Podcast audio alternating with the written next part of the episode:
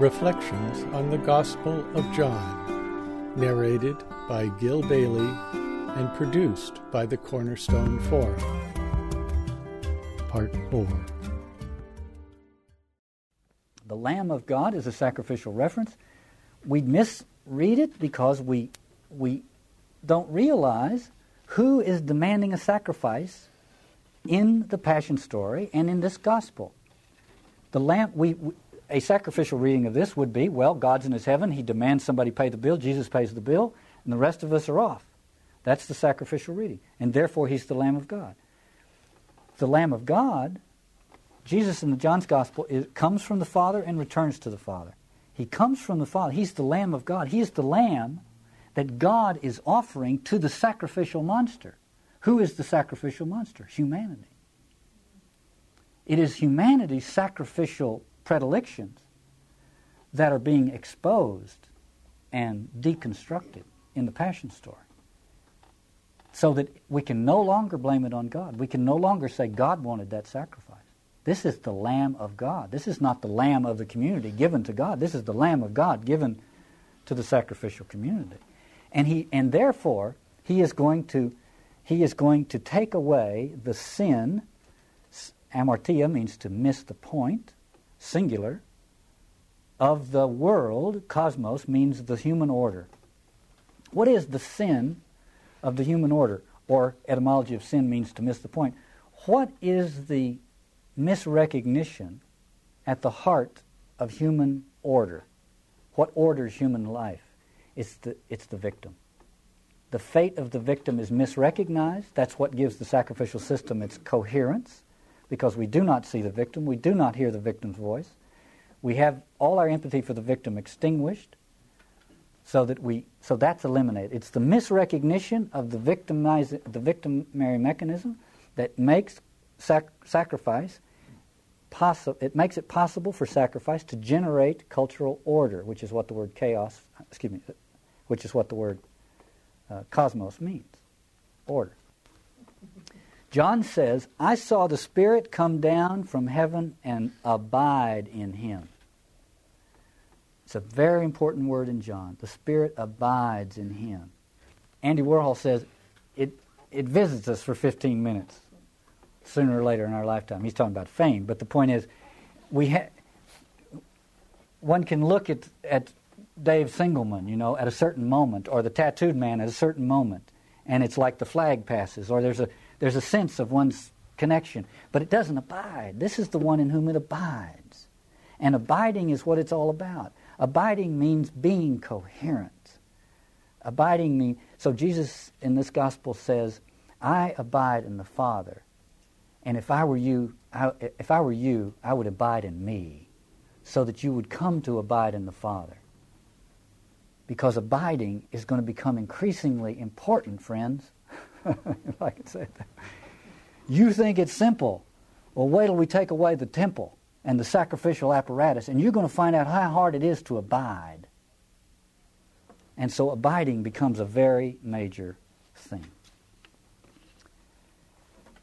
Jesus comes along the next day. John stood there with two disciples. Jesus passed. John stared hard at him and said, Look, there is the Lamb of God. Hearing this, the two disciples followed Jesus, just what was called for.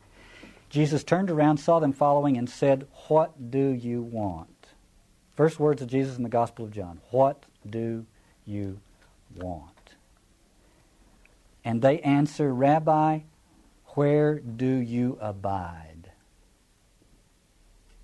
Which is to say, what makes you real? You're real, they say. We found a real one, they say. And now they want to know what makes you real. Where do you abide? We learn later on in the gospel, I abide in my Father, so that you may abide in me, and I in you, and the Father abide in all of us. You see? Abiding is absolutely essential. Paul says, we live in Christ, Christ lives in us. Johannine and Jesus said, I am in the Father is in me. But we live in a world where what we say is, I cannot abide. See? I cannot abide. We cannot abide in our world. That's our problem. And so back to Virginia Woolf's waves. Rhoda says, towards the end of the novel, Rhoda is experiencing the melting of the confinement of the ego into a larger, elastic, cross-pollinating dance of cells, but for Rhoda it has ceased to be fun. She says, but there is no single scent, there's no single scent, no single body for me to follow, and I have no face.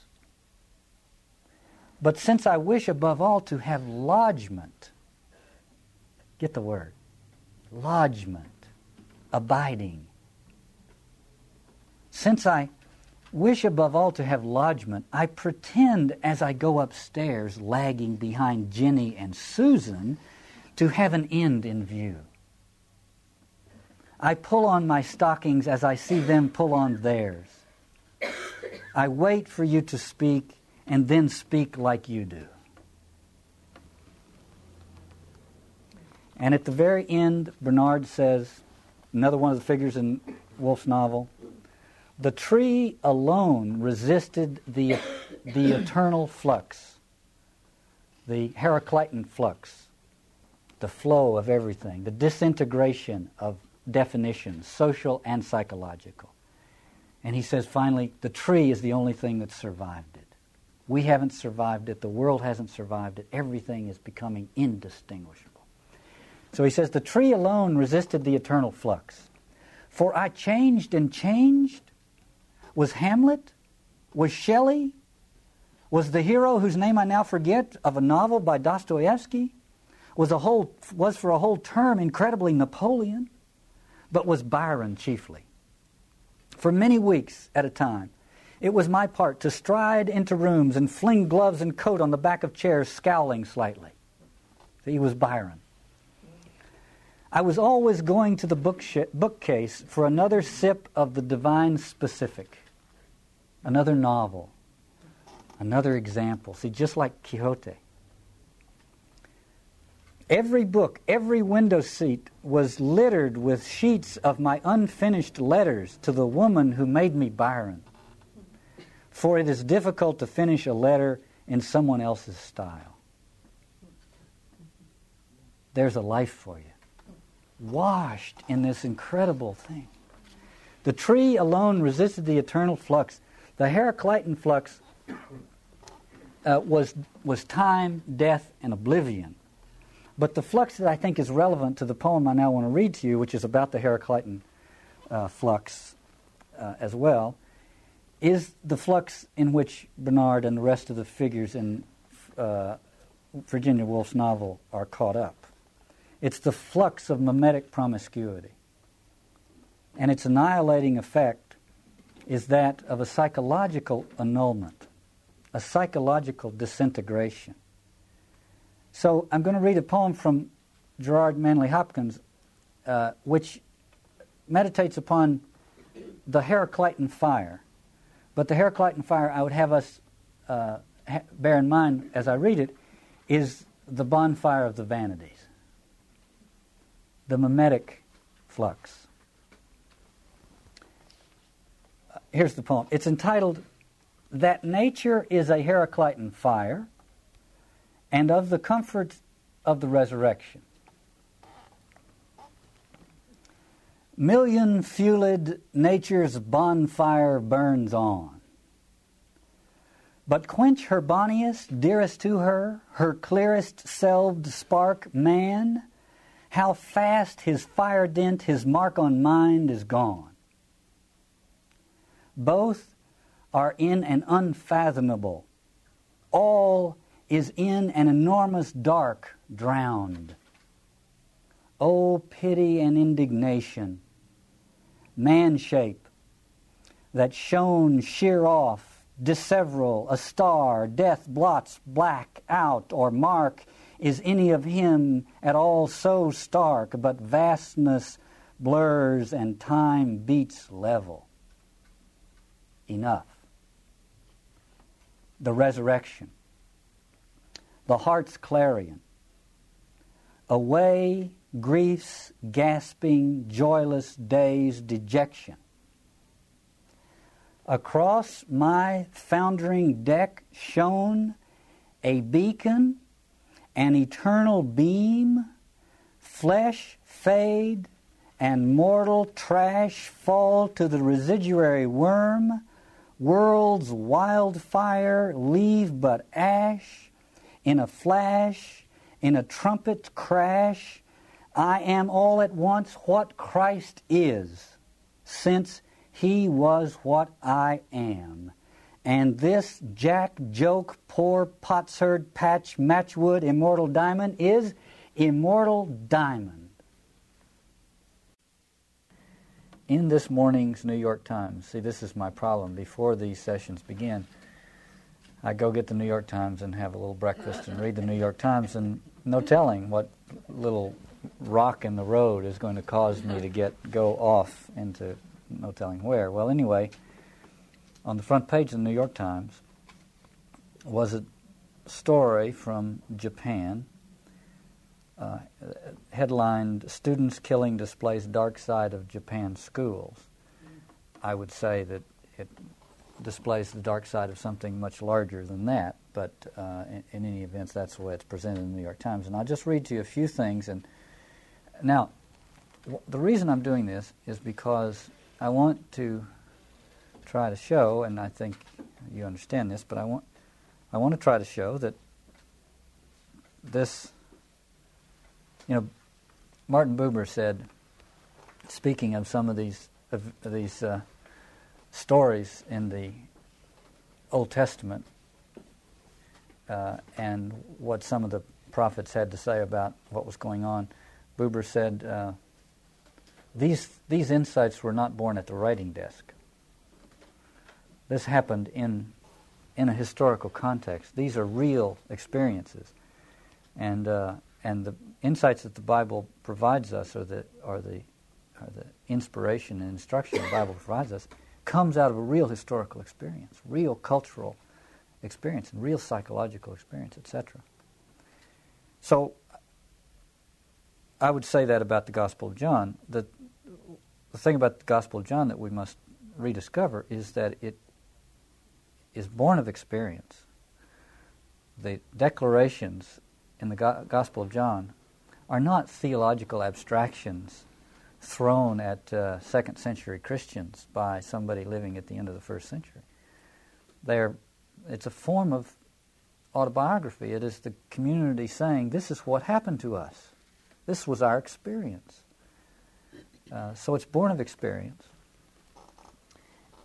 And for our time, it must be said that it's more radical than we ever realized. It's more demanding and out of sync with the modern sensibilities than we have ever realized. And it's more relevant to the crisis that we're living in than we've ever realized. So to begin exploring that, I want to go back to this story about a child in a Japanese middle school who was killed by his fellow students. There are these stories that keep cropping up in the paper that could easily have been part of William Golding's Lord of the Flies. Last week I recounted a story from India where this young couple was strung up by the village because they violated some taboo. Well, this is a different story, but it's not unrelated. So I'll just read a couple things. The New York Times article begins this way. This much is known about the last few hours of Yuhi Kodama's life at junior high school in the small farming town in northern Japan. Once again, he was being bullied by a jeering crowd of his classmates, this time shoved around the giant school gym as dozens of other students watched. Apart from his tormentors and perhaps some witnesses who appear to have been scared into silence, no one yet knows for certain what happened in the ensuing hours. But around 8 p.m., a teacher found the 13-year-old boy suffocated in a closet where he had been stuffed upside down into the center of a rolled-up gym mat.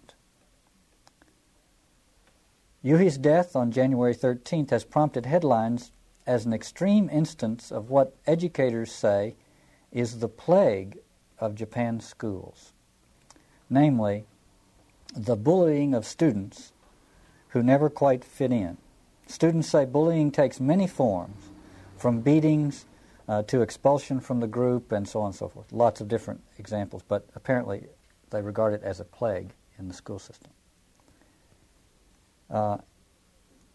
It reveals, as one commentator put it, the dark side of one of the world's most admired educational systems, but I would say it reveals the dark side of something much more anthropologically universal. But this incident demanded the attention of the Prime Minister himself, Miyazawa, who told Parliament that the young boy's death was, quote, the tip of the iceberg. But then I think he missed what the iceberg was. He says it's the tip of the iceberg, another disturbing symptom of the pressure cooker atmosphere of Japanese schools, and so on and so forth. I think it's the tip of the iceberg, but I think it's the tip of another bigger iceberg than that. The pressure of the schools is no doubt a factor in this, but it's much bigger than that. What's going on in a situation like that is hard to sum up quickly, but I think we could say this about it. It's a form of social rejuvenation at the expense of the victim. The recreation of the esprit de corps of a community at the expense of the victim, which has both social and psychological effects. It produces both social and psychological conviction. Even the etymology of that word reminds us that it happened with a victim. So it's a form, a largely what we would call an unconscious form, of regenerating social and psychological stability at the expense of the victim. And the question is, can we do it otherwise? Because of the crucifixion, we can't do it that way anymore. The crucifixion has made those it has influenced. It has exposed the gears and pulleys of this system such that it has crippled them. It has awakened an empathy for the victim of such things so that we can't do it anymore. Those people who are even tangentially exposed to the crucifixion and its cultural effects can't do it that way anymore. That doesn't mean we won't keep trying to do it, but our efforts will be increasingly disastrous. Is there another way? I came upon this thing from Bultmann not long ago. Bultmann, and this is a commentary on the Gospel of John. He said, "Man cannot act otherwise than as he is, but in the revealer's call," that's Bultmann's way of talking about the Johannine Jesus, the revealer. "In the revealer's call, there opens up to him the opportunity of being otherwise than he was." In other words, the question is not a question so much of moral as it is ontological or existential in the first instance. It's not quite. So we can only behave according to who we are. The question is, can we be somebody else? Bultmann says, "Man cannot act otherwise than what he is, but in the revealer's call there opens up to him the possibility of being otherwise than he was. He can exchange his whence, his origin, his essence, for another. He can, quote, be born again, and thus attain to his true being." Well, that's more or less the framework that I want to use this morning, because that's what comes up in the two major stories that I want to have us look at today: the story of Nicodemus, the Pharisee visiting Jesus at night, and the story of Jesus visiting the Samaritan town and having a encounter with the Samaritan woman in chapter 4 of John's Gospel. Let me go back to the question of this Gospel being based on experience. When we read in this story that Andrew or Simon or Philip or Nathaniel came and had a certain experience when they encountered Jesus, it's important for us to realize that the evangelist is telling his own autobiography, the autobiography of his community. He is telling us what their experience is in terms of these accounts that were part of their cultural memory about the historical Jesus. But this gospel is being written 50 years after the historical Jesus, and it's not interested in historiography. It's interested in professing what their experience is. So they tell the story of the effect of Jesus on Andrew and Simon and Philip and Nathaniel and so on and so forth, based on their own experience and what must have been, and what clearly from this gospel was, a great discovery. The great discovery of the early church was that the experience that these people who knew the historical Jesus had in his presence could still be had even though he was long dead. And this really lies at the heart of the Christian movement. They realized it was still, and that's where we get, the idea of the Spirit of Christ, the living Spirit of Christ, or what the Church calls the risen Christ, or the Christ of faith, or the paraclete. All these are ways of talking about the astonishing fact that though he's dead, he lives on. That it's still possible, under certain circumstances, to have precisely not only the same kind of encounter that Peter and those who knew Jesus had, but an even more profound one. It's possible to have an even more profound one. There's a sense in which, as time goes on, the paraclete, the Spirit of the living Christ, will have more effect on people rather than less because of the passage of time. That it is a growing phenomenon and not one that's attenuated from the historical event. So there are a number of instances in the Gospels, in the Synoptics, for instance, in Luke, where you get the road to Emmaus story, and this figure travels with the people after the crucifixion towards the little town of Emmaus, and he talks to them about Scripture, and it's only in the breaking of the bread that they recognize him. He's there, he's with them, and they realize it at the breaking of the bread, which is Luke's way of talking about what happens at the Eucharist and the actual experience. Not the theory of, not the theology of, or the ecclesiology of, but the actual experience that Christ lives and can be experienced in a life-altering way. That it's possible to experience a life-altering encounter with Christ years, decades, millennia after he's dead, under certain circumstances. And then the question is, what are the circumstances? The Church's liturgical, scriptural, sacramental resources exist, as far as I'm concerned, for one reason, and that is to bring about that encounter and to provide for people throughout history the spiritual and social and psychological benefits of that encounter. I've focused in the past often on the cultural aspect of it, and by beginning with that story about Japan, I sort of returned to the cultural aspects of it. But I think we have to look underneath that at a more profound one, which is the psychological aspects of it. Too bad we don't have another word for psychological, because the idea of psychological has been commandeered by the psychological sciences of our time, which I think do not probe as deeply as this gospel does, but that's how we talk about these things, so I'll just refer to it as the psychological effects.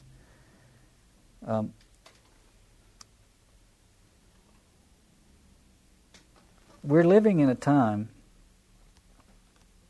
when the Enlightenment idea of individuality is declaring its bankruptcy. Social scientists of varying stripes are feverishly investigating this thing they call the crisis of subjectivity in the modern world. And for those with eyes to see, their evidence abounds that the modern self is suffering from a chronic and occasionally an acute instability. It's fragmenting and dissolving, pathologizing.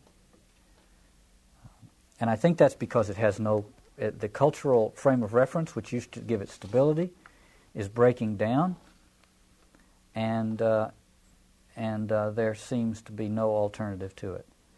And so as it breaks down, instinctively we return to those. As it breaks down, the mimetic reflexes that are generated by the breakdown of the conventional self incline us to return again to those collective spasms which created culture in the first place, like the one that happened in Japan and like the one that happened in India and like versions of them that happen all over the place. This is an attempt, these strange events are attempts to rejuvenate social and psychological existence, though those participating in them don't know that. When Jesus looked down from the cross, he said, "They know not what they do." Well, they don't know that. They think they're doing it because of the color of the skin of the person or the moral disrepute of the person that they're ganging up against and so on. They don't realize what it is they're doing. Question is there another way? Does the modern world have an alternative? When Jesus speaks to the Samaritan woman, he says salvation comes from the Jews. And I want to turn to some Jews from whom salvation comes as a way of talking about this before we get into the gospel itself. First, to turn to Gerhard von Rad's analysis of the prophets, the Old Testament prophets. Von Rad says, the prophets became persons. They could say I, capital I, in a way never before heard in Israel. At the same time, it has become clear to us that the I of which these men were allowed to become conscious was very different from our present-day conception of personality. They discovered another kind of personhood. And it was, of course, a personhood based on their God-relatedness, or you could say their God-centeredness, which is precisely what makes the Jesus of the Gospels distinct. As increasing numbers of exegetes are realizing, it was his, what some call his Abba experience. You know, Abba is the Aramaic word for father, intimate form of the word for father. And in the Gospel of John, it's, of course, the Father. Jesus does what the Father wills. It's this intimate connection with the Father that gives Jesus' personality its uniqueness. And if the Gospel of John is correct, Jesus has come into the world to make possible precisely that same kind of intimacy between others and the Father through his example, through his mediation. So I just want to talk a little bit using Martin Buber. Salvation comes from the Jews. Martin Buber is one of the most insightful people. In a way, Martin Buber is the early prophet of this. His little book, I and Thou, written in 1915, 1920, something like that, is prophetic in this regard. And I want to quote a few things, not from I and Thou, but from some later essays when he reflects on these matters. Buber says, to become means to become for something. It means to be made ready for the one relation which can be entered into only with the one for whose sake man exists. You know, the catechism that I was trained with as a small child said that the purpose of life was to know, love, and serve God. That was the first purpose of life. And, of course, catechisms have fallen into disuse in our day, but that's a pretty clear statement of it.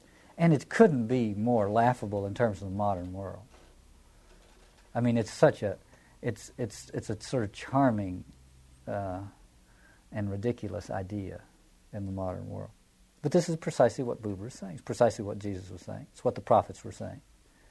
It's a very radical idea. The question is, how do we become real? That's really the question, how do we become? The New Testament says Jesus was real in a way that nobody's ever been real, and that none of us since then have been real. And if we want to be real in a way that that's remotely comparable to the way he was real, we have to use him as a model. It's that simple. There was one real one, and the rest of us, we're proto-humans, you know. We're proto-humans. We're humanoids that are constantly being jerked around by our own mimetic compulsions and driven into these little frenzies which conjure up delusions, make us think that we're righteous or that we're real, and so on and so forth. But the New Testament says it's not so. We're lost in sin. See, not to immediately put a moral tint on that word sin. When Paul talks about being in sin, he's not talking about little bad things that you do. He's talking about living in delusion. And the New Testament said there was one who didn't, and if there's any hope of us extricating ourselves from that mess, there's no hope of us extricating ourselves from that mess. We can only be extricated. We can only be saved by the revelatory power of something other than ourselves. But if there's any hope, we must have a model someone must lead us out of this imprisonment, another Exodus kind of thing. And that's what Buber's talking about. He says, and to me it's delicious that he says it in his essay on Heidegger. He saw from the stuff I've raised about Heidegger a few weeks ago. He doesn't get into that, but he saw Heidegger's the flaw in Heidegger's idea is that the spiritual person, the spiritual man, is autonomous, and Buber says not so. So Buber says real existence is comprehensible only in connection with the nature of the being to which he stands in relation. There is no real personality without relationship. In the midst of that, multitude of relationships, there is what Buber calls an essential relationship. That is decisive. And here's what he says about the essential relationship. In an essential relationship, the barriers of individual being are in fact breached, and a new phenomenon appears, which can only appear in this way. One life opens to another. The other becomes present not merely in the imagination or in the feelings, but in the depths of one's substance, so that one experiences the mystery of the other being in the mystery of one's own. The two participate in one another's lives in very fact, not psychically, but ontically, that is to say, ontologically. So it's not a psychological phenomenon, it's an ontological phenomenon. When Paul says, I live now, not I, but Christ lives in me, it's exactly what he's talking about. He's not talking about psychological projection. He's talking about something much more profound than that. When Jesus says, it is the Father who is working through me, it's not some kind of funny business. He's talking about the self that has emptied itself to become the conduit for a reality greater than itself. So if you don't mind, I'll just go back over that because I think it's so important and so helpful for understanding both the Gospel of John and the letters of Paul. By the way, Martin Buber had trouble with Paul, and as you can understand, anybody who's any Jewish religious person would have trouble with Paul because he had such an animus. But in a certain at the core of Paul's letters, he and Buber are of a mind, I think. So Buber says, in an essential relation, the barriers of individual being are, in fact, breached, and a new phenomenon appears, which can appear only in this way. It cannot appear in any other way. That's very important. It can't happen otherwise. You say, well, wait a minute, can't it happen by me, whatever, meditating, walking on the beach, reading profound books, etc., etc.? And Buber says it can only happen this way. One life opens to another, the other becomes present not merely in the imagination, not merely in the feelings, but in the depths of one's substance, so that one experiences the mystery of the other being in the mystery of one's own being. The two participate in one another's lives in very fact, not psychically, but ontologically. In the world of modern-day psychology, psyches create relationships. In the biblical world, relationships create psyches.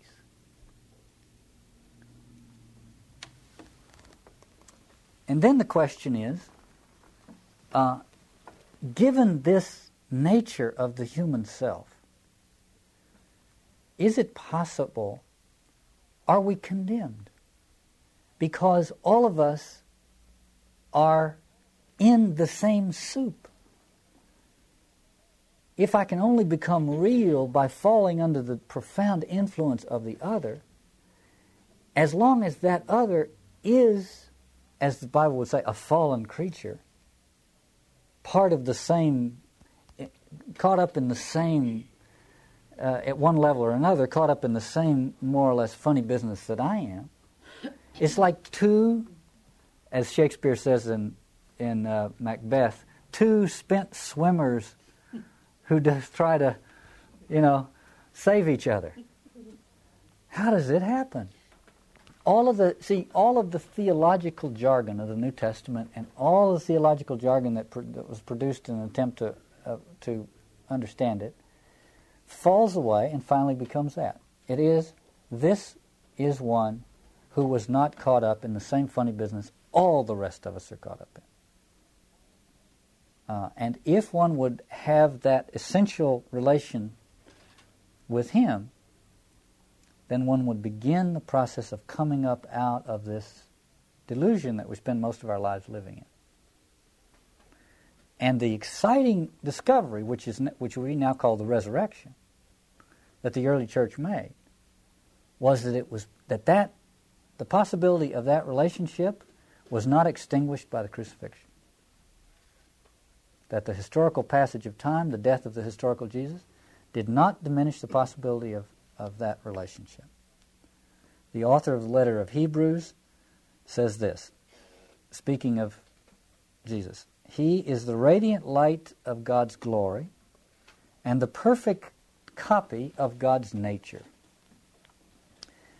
This perfect copy of God's nature, the Greek word is hypostasis, which is translated, often the letter of Hebrews translated as person.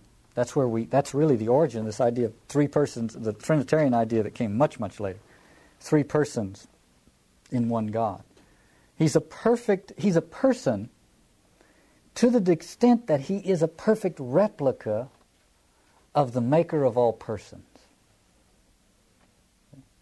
We are all made in the image and likeness of the Creator. All personhood, real personhood,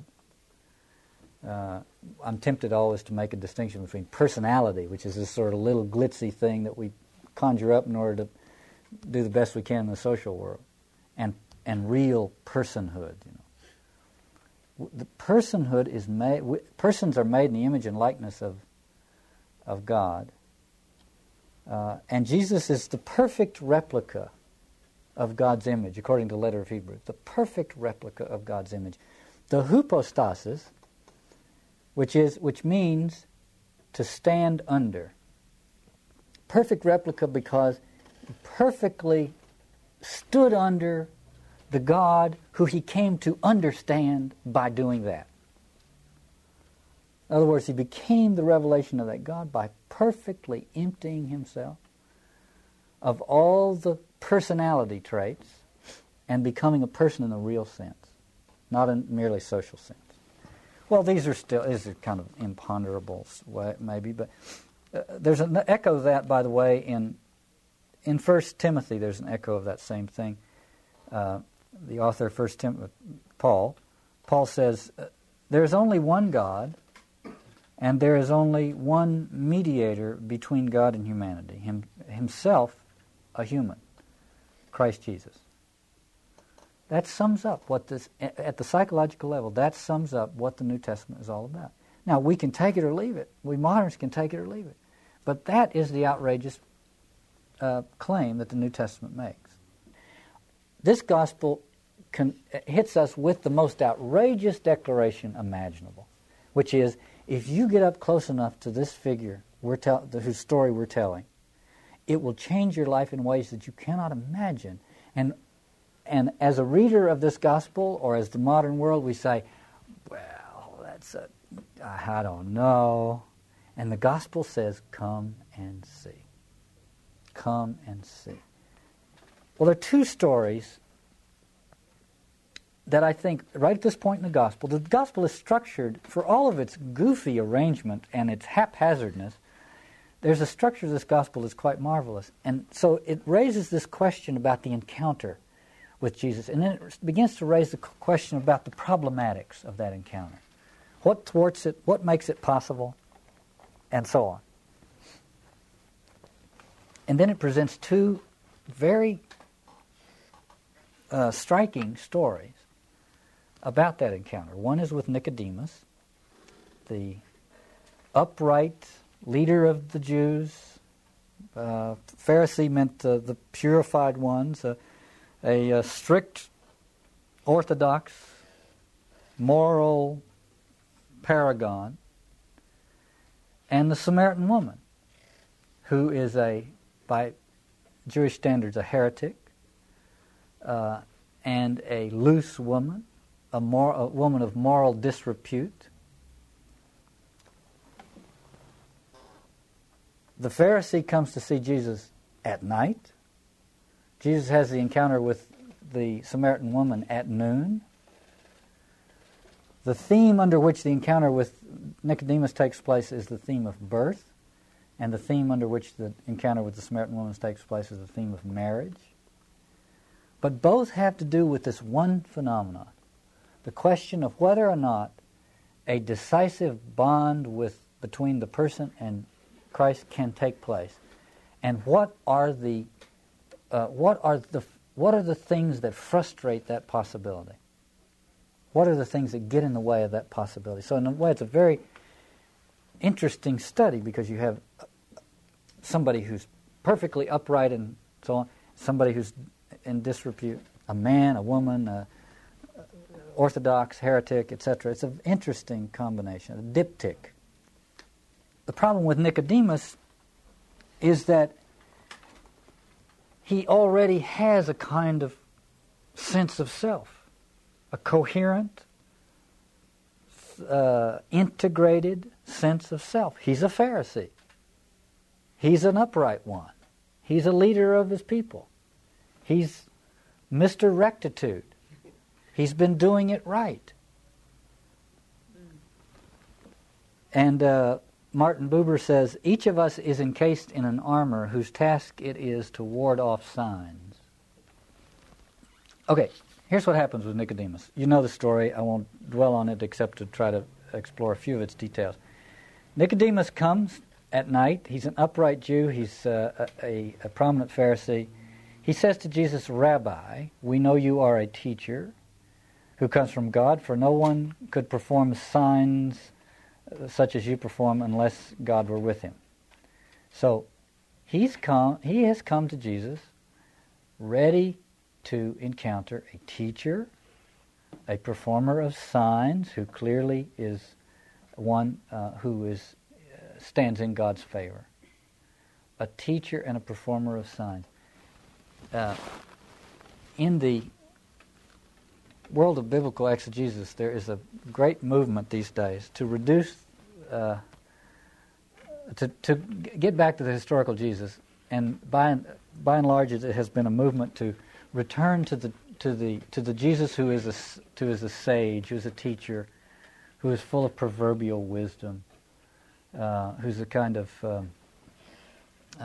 quaint philosopher, and so on. And there's a little of this in Nicodemus. He thinks Jesus is going to be a teacher, and so he's come to him at night, by the way. He's come to him at night because he doesn't want to be caught coming to him. He has this reputation to consider, you see. Jesus ought to be coming to him, as far as the system is concerned. But he goes to him and he says, "You're obviously a teacher and performer of signs." And Jesus never answers a question on the level it is asked, says, "I tell you most solemnly, unless a man is born from above, he cannot see the kingdom of God." Implying first that the kingdom of God is right there to be seen, and that this very good, upright, there's nothing hypocritical about Nicodemus except that he comes at night. I mean, he is an upright, moral, and religiously centered man. Jesus says, the kingdom's there, you can't see it. And the reason you can't see it is because your moral rectitude can improve to the point of near perfection. Your pharisaical practices can become perfectly pure, etc. You cannot see the kingdom because it is not a matter of those things. It is a matter of throwing off your old self and discovering a new one. It is a matter of literally being born, not literally. It's a matter of being born again. Or Jesus says, born from above. And Nicodemus says, what does that mean? Now clearly, the author of this gospel is exploring the questions that people raised when they first encountered this idea that one had to be born again. What does that mean? We don't even like to talk about it because the fundamentalists have commandeered it, and all the people are so nervous that they might be thought of as fundamentalists, so we don't even talk about it anymore. What does it mean that somebody might be? What does it mean to be born again? Well, that's what Nicodemus is asking. He says, can a person, grown person, go back into his mother's womb? What are you talking about? He's dumbfounded. We should be as dumbfounded as he is. He's closer to the truth than we are. He's dumbfounded at least. We think, born again, well, it means something. I don't know. It must mean something. Maybe Billy Graham knows. We should be totally dumbfounded. What in the world are you talking about? And Jesus says, you have to be born of water and of the Spirit. Well, the fact that he's talking about being born again, being born anew, what's to be noticed here, I think, is not so much the metaphor of birth, but that no lesser form of transformation will work. That the situation is such that there is no... And this is just exactly what Paul discovered. Paul, by the way, was a Pharisee. Paul had been Nicodemus, you see. Only Nicodemus with a little violence thrown on. Paul had been this... And when Paul realized you can't get there from here, you see, no matter how hard you try, no matter how good you become, no matter how morally or religiously scrupulous you become, you can't get there from here. Something more profound has to take place. And that's just what Jesus is telling Nicodemus. It's not enough.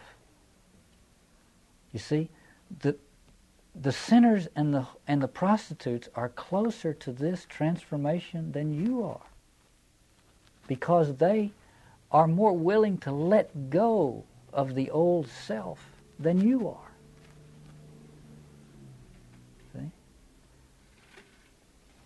So it's not a matter of changing your mind or changing your moral behavior or of following a teacher or learning something new. It's something really profound. Now then the question is, first question is, what does that change entail? And the second question is, how does it come about?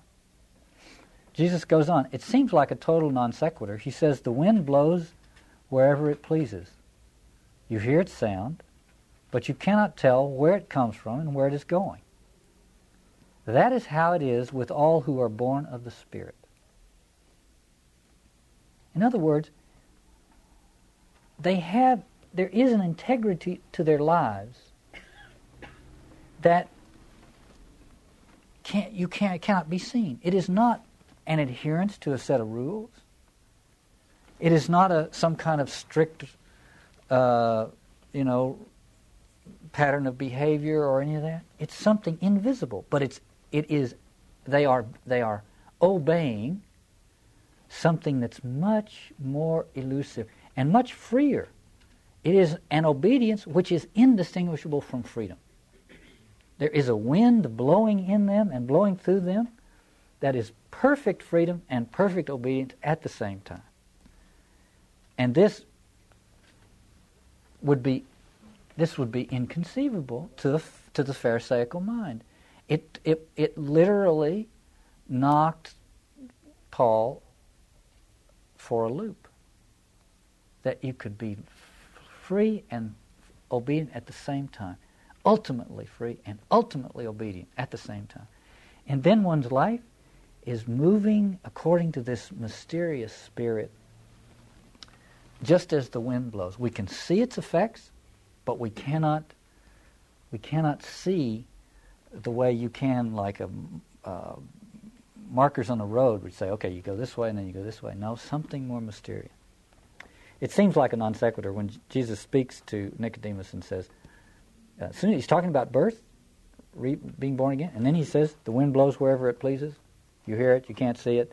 And that's the way it is for all those who are born of the Spirit. It doesn't quite fit, but then when you read the passage in Ecclesiastes from which this passage was taken, you get it. It goes like this.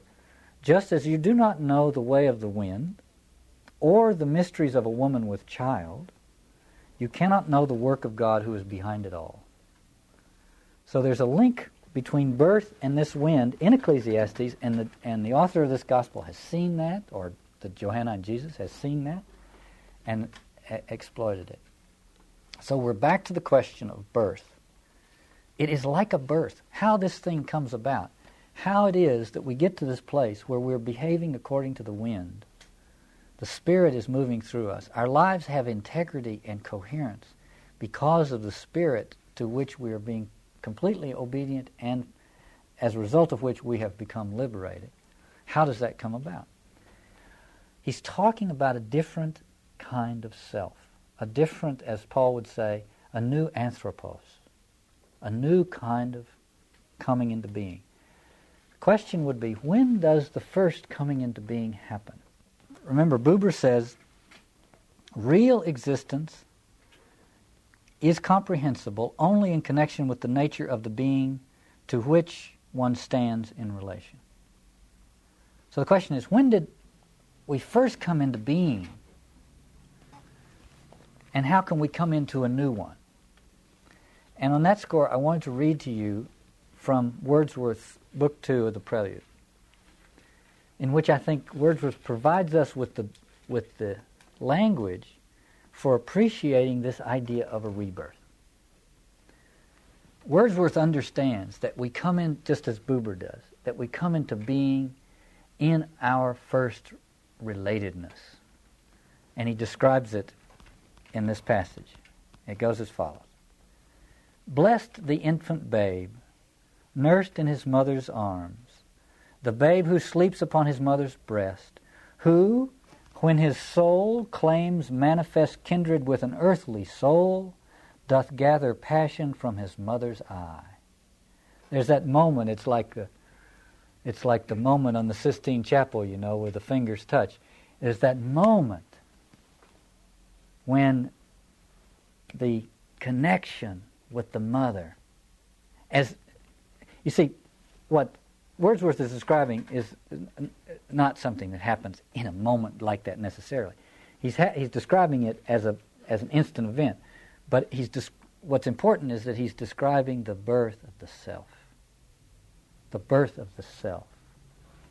the birth of the human being, but the birth of the self in relation. So I'll probably end up going over this poem 10 times because there's a lot of it, so I just want to go back.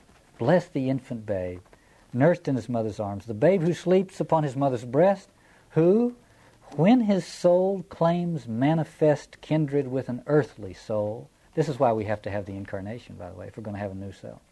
It has to be an earthly one. When his soul claims manifest kindred with an earthly soul, doth gather passion from his mother's eye, such feelings pass into his torpid life like an awakening breeze. Same connection that's made in the Gospel of John, the book of Ecclesiastes, between the movement of the wind, the movement of the Spirit, and the awakening of the self in relation. Wordsworth goes on, and hence his mind, even in the first trial of its powers, is prompt and watchful. Now, get this. Eager to combine in one appearance all the elements and parts of the same object, else detached and loath to coalesce. Because the new self has one, what Buber calls essential relationship, a singular essential relationship, the world becomes a piece. The world is made whole because the self has one fundamental grounding relationship. And it's because of that that one lives in a world.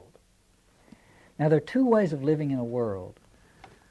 World in the biblical sense is cosmos. It means the ordered world. There are two ways of living in the ordered world. One is to live in delusion, to participate in the mob frenzies that end in sacred violence, and in the transfiguration of that violence, and in the order that comes out of that. That's one kind of way to live in an ordered world. And then the myth tells you what's going on and how everything is, and you know how it's all ordered, and you know how to reorder it if you have to, and so on. That's one way of living. This is another way of living in the ordered world. That is to have one relationship, a grounding, a psychologically and spiritually grounding relationship, which makes everything into one thing. It's all held together because the relationship upon which the self is based is singular. So, as a result of this, it says, the mind, even in the first trials of its powers, is prompt and watchful, eager to combine in one appearance all the elements and parts of the same object, else detached and loath to coalesce. Otherwise, it's fragmented. It's experienced episodically. It's experienced haphazardly. It doesn't have coherence. It's loath to coalesce without this experience. Now, let me go on with Wordsworth. Then he says the matriculation began. Thus, day by day, subjected to the discipline of love.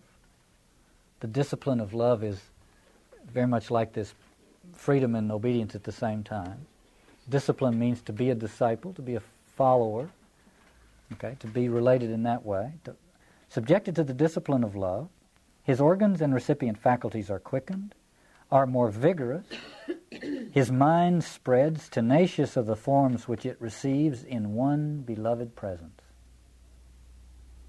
Nay, and more, in that most apprehensive habitude is a way of saying most fully alive, really alive, eager for the world, and those sensations which have been derived from his beloved presence, there exists a virtue which irradiates and exalts all objects through all intercourse of sense. Emphatically, such a being lives. No outcast he, bewildered and depressed. Isn't that marvelous? I think it's a way to talk about what John's talking about here, the rebirth. When Jesus had this experience, he had it at the Jordan River and in the desert, no doubt. And his whole life from then on was lived in relationship to his Father. There is something not only has to do with birth in this relationship, but that has to do with a new parent. To live in that intimate rapport with a new parental figure. And when we say, and I think it's probably the best form of Christian spirituality, when we say of Jesus that he is our Lord and brother, I think it's important. I feel it's important that it's both. You see? That he becomes our our example that we follow. But he is our brother in the sense that it is with the God whom Jesus called Father that this relationship has finally to be effected. That Jesus is the mediator of that relationship to the Father. And if that can be had, what happened to this little infant babe in Wordsworth's poem happens to an adult. That I think is what rebirth is about. Well, there's a transition from the story of Nicodemus to the story of the Samaritan woman, and it's a little appearance made by John, and he comes back in. We see him baptizing, there's very little that's new about this story of John. It's the same John. He's saying, "No, I'm not the important one. He must grow greater. I must grow smaller, and so on." The only new thing is a metaphor that he uses. He says the bride is only for the bridegroom, and yet the bridegroom's friend who stands there and listens is glad when he hears the bridegroom's voice. So the only new thing John introduces is the theme of marriage and Jesus as the bridegroom.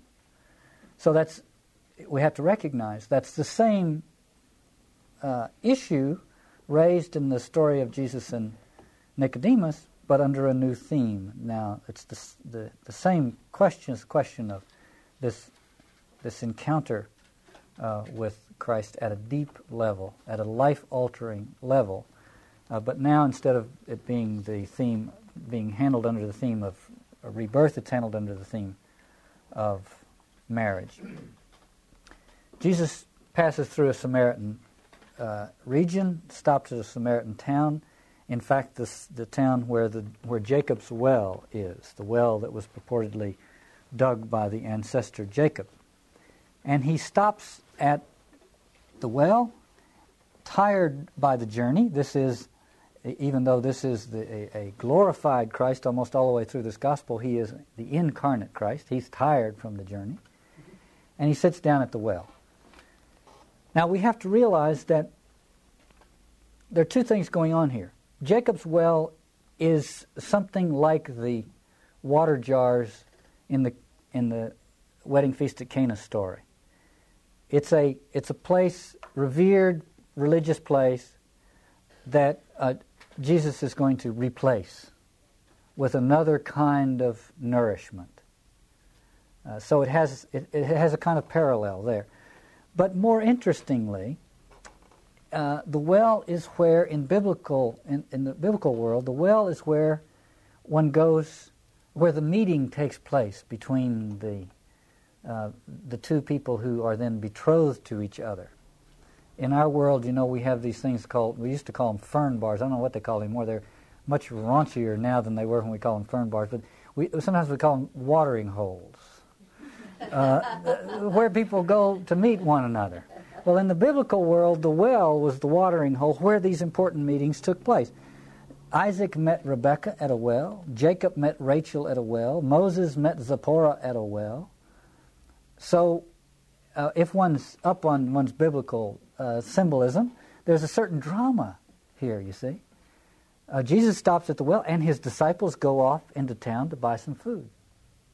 And lo and behold, this woman shows up. And she shows up at the 6th hour, and she's alone. Now,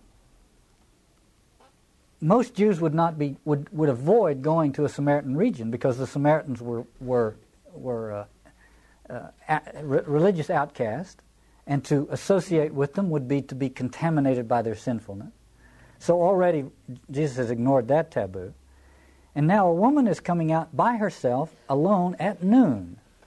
Now, women went to the well for water, but they always did it at the break of day. When it was cool, the water was high. And they always did it together, socially, because often there was a stone covering the well, and it took more than one person, and so on. Clearly, this woman is an outcast. She is sneaking to the well at noon, in the same way that Nicodemus was sneaking to Jesus at night. Even though it's the bright daylight, it's her time to go there unnoticed, because nobody else will be there, in the same way that Nicodemus came to Jesus that way. So there's a little bit of drama here. And when the woman came up, Jesus asked her for a drink. And she said, "What, you, a Jew, asking me, a Samaritan, for a drink?" And then John tells us, Jews, in fact, do not associate with Samaritans, as we know from so many passages in the New Testament. He says, if you only knew what God is offering you, it is you who would ask him to give you a drink, for he could give you living water. Living water. She's, you would say, a kind of a streetwise woman. She's from the Bronx. She looks at him, and she says, "You have no bucket, and this is a deep well.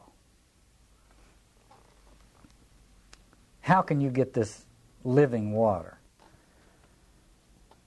No bucket, I think, is an interesting one. Jesus has no technique. He has no plan. And this is a remarkable thing about the Jesus of John's Gospel particularly. He's not a teacher. He has no cosmic agenda. There is nothing. There's no program. There's no technique. No system for changing the world. There's nothing. All this gospel presents is an encounter with this person. That's all there is. And I think that's echoed in this thing of the Samaritan woman. You have no bucket. How can you do that? How can you quench the thirst of the world if you don't have a bucket?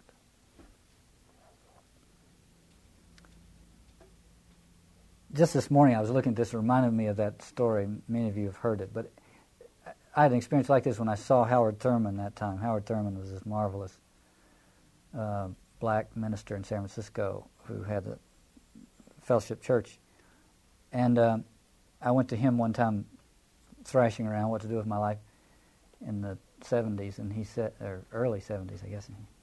And I said, well, the world is, I kept talking about what the world needs this and the world needs that. When I was finished, he said, don't ask yourself what the world needs, ask yourself what makes you come alive, and go do that, because what the world needs is people who've come alive. But it was a way of, I was talking buckets and how deep the well is and that kind of thing, and he just cut through it. It's not a question of that. It's a question of coming alive, and that's implicit, I think, in this encounter. And Jesus says, "Whoever drinks the water that you give will be thirsty again, but whoever drinks the water that I have to give will never thirst.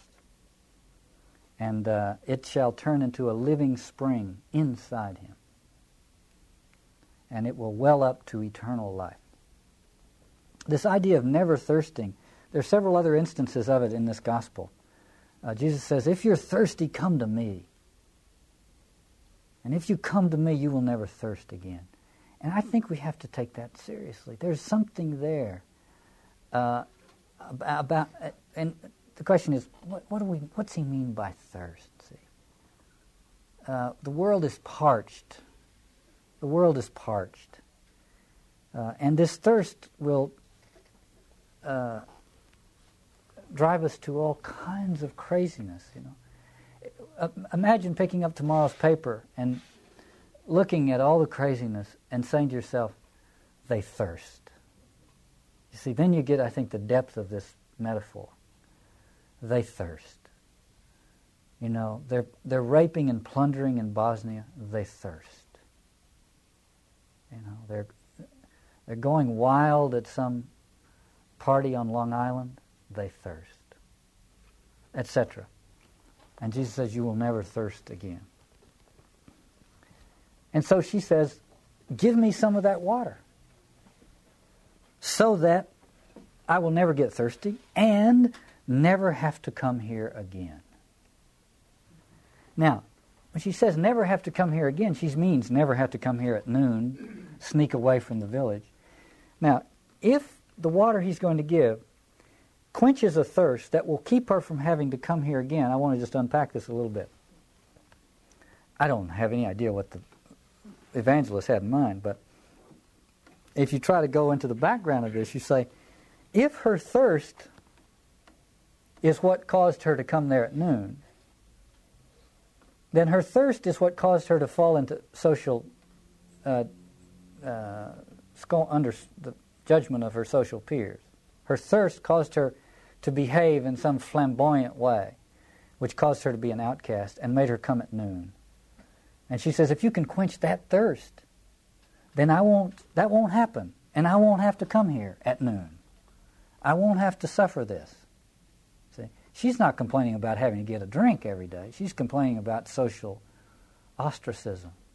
And she realized the gospel, structurally, the gospel realizes that it's thirst, whatever this thirst is, that has driven her into this flamboyant behavior, which has caused her to be ostracized, which has made it necessary to only go at noon. And she's saying, if I could get a drink of that water that will quench that thirst, the flamboyant behavior will cease, my social situation will cease to be as such as it is, and I won't have to come here at noon. Well, what was that? Then we're set up for this next question. It seems like he's about to give her a drink, however he's going to do it, of this water that will well up to eternal life. But, lo and behold, there's a couple of preliminaries have to be taken care of. Out of nowhere, except we've been prepared for it slightly by that appearance by John, out of nowhere Jesus says, go get your husband and bring him here. It's a non sequitur. What's that have to do with it? I thought we were talking water and thirst, see? What does this have to do with water and thirst? What does it have to do with water and thirst? And she says, I have no husband. And he said, you're right to say you have no husband. You have had 5, and the one you're living with now is not your husband. And she says, I can tell you're a prophet. What is this all about? Is there any... You see, I think we must always ask about the structure of the gospel. Is this misplaced, this conversation about... Has Jesus decided to now go off on some little moral harangue about this woman? He's talking about this quenching thirst and all this, and then suddenly we're talking about how many husbands she's had. It's very uncharacteristic of Jesus to go off on a moral harangue. It's structurally important to this gospel because it's a question of thirst and what we do with it. This woman is suffering from psychological promiscuity. Forget the sexual element. It's a very important. When the sexual element comes up, as I think I said last week, we miss it. We miss the realization that beneath that is a psychological promiscuity, which is the problem.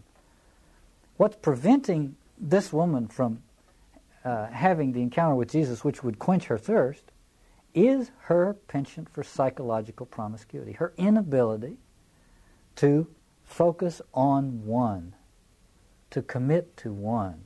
In the language of this section, it's very interesting. When Jesus first speaks of Jacob's well, when he first arrives there, he uses the Greek word which means a spring.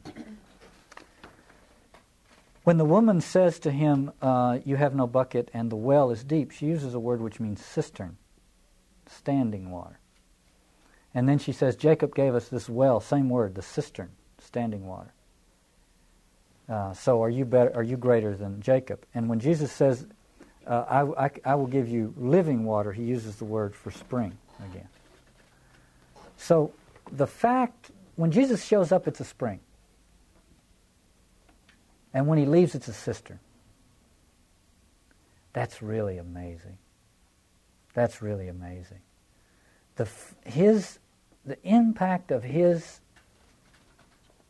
arrival, of his incarnation, is to render the existing system, the existing source, defunct.